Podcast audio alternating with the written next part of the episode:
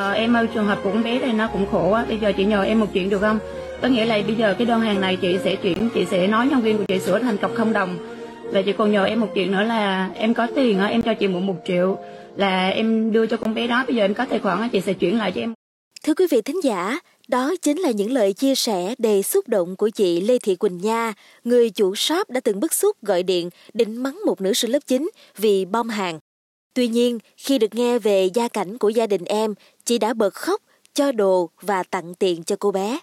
Câu chuyện này đã nhận được sự quan tâm và làm rung động trái tim của nhiều người suốt những ngày qua.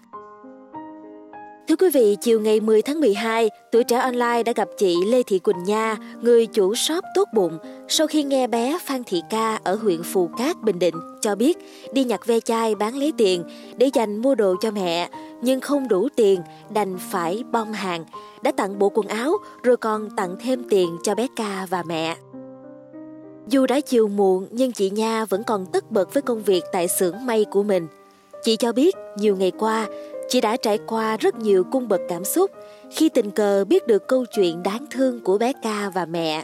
Có nghĩa là cái, cái, cái trường hợp mà chị mua bán thì chị, chị thấy nhiều cái trường hợp xảy ra lắm.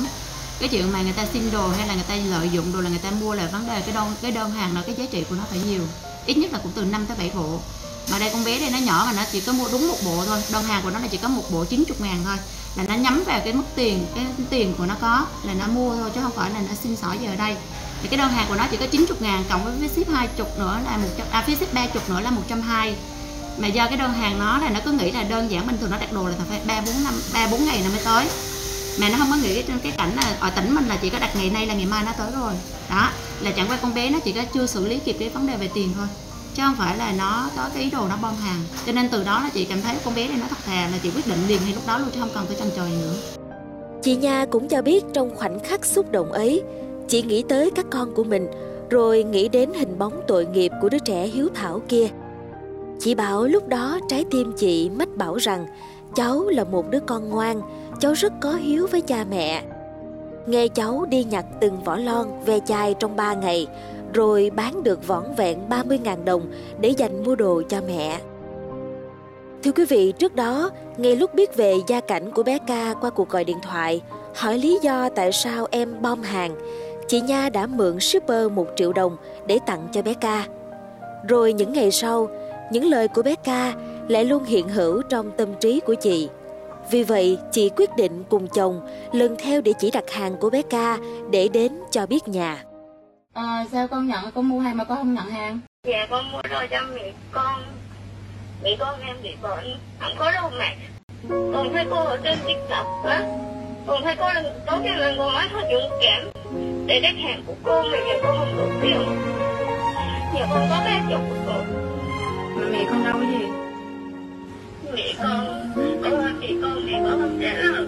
Mai cô nhớ thương thương nói là mẹ con từ bệnh nghịch nghèo.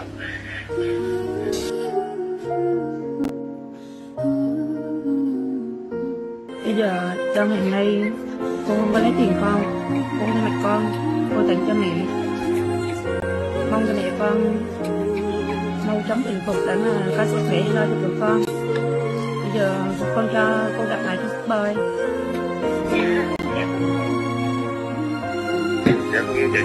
Ờ, em ơi, trường hợp của con bé này nó cũng khổ á, bây giờ chị nhờ em một chuyện được không?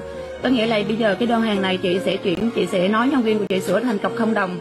Và chị còn nhờ em một chuyện nữa là em có tiền á, em cho chị mượn một triệu là em đưa cho con bé đó, bây giờ em có tài khoản á, chị sẽ chuyển lại cho em một triệu không một triệu một trăm ngàn, coi như là chị gọi cho em một trăm ngàn em uống nước, còn một triệu là em gọi cho con bé đó dùm cho chị nha, mẹ em bé nó bị đau, rồi cái đơn hàng này chị sẽ sửa lại là cọc không đồng.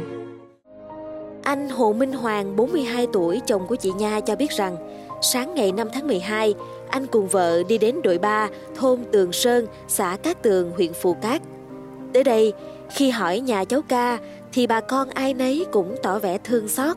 Có người đang đi ăn đám cưới, nhưng nghe vợ chồng anh hỏi nhà thì nhiệt tình quay lại đưa anh chị tới nhà của bé Ca. Lúc tới nhà của bé, anh không nghĩ gia đình cháu lại khó như vậy. Mẹ cháu bệnh nặng nằm một chỗ, trong nhà trống trơn, không một món đồ giá trị. Anh lại thấy thương cháu Ca quá chừng. Chị Nha cho hay chị không đi làm từ thiện, chỉ thấy ai đáng thương và gặp được họ thì giúp đỡ theo khả năng của mình. Khi mà ra đặt chân tới nhà bé Ca, đến khi đầu tiên chị xuống xe là chị nghe cái chú hàng xóm, chú đã nói trước rồi. Chú kêu cái gia cảnh của bé đây là cực kỳ khó khăn, đau bệnh nặng. Đó, xong rồi là chú mới nói là nguyên cả thôn đây là người ta túm vô, người ta cho tiền để mà có tiền đi viện đi bệnh viện. Chứ cũng không có tiền. Để từ đó là chị mới biết được là thì người hàng xóm người ta chia sẻ vậy là mình đã thấy chắc chắn là cái câu cái sự việc đó là trăm phần trăm rồi.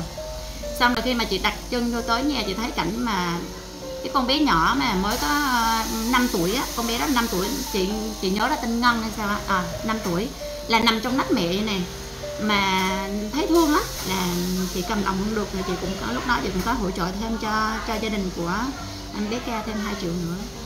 Nói chung là đời thường của chị nhiều khi chị thấy người ta khó khăn chị tự giúp trong cơ trong nói chung cái, cái tầm tay của chị thôi, à, trong mức độ cho phép của chị thôi, chứ chị không có đi làm từ thiện. Theo anh Hoàng, lần đến nhà đó anh chị không gặp được Ca do bé đi học. Do đó mấy ngày sau, vợ chồng anh chị lại đến nhà để muốn gặp được bé gái hiếu thảo này. Anh Hoàng kể lại rằng khi được gặp anh chị, Ca rụt rè và không giấu được vẻ lo lắng.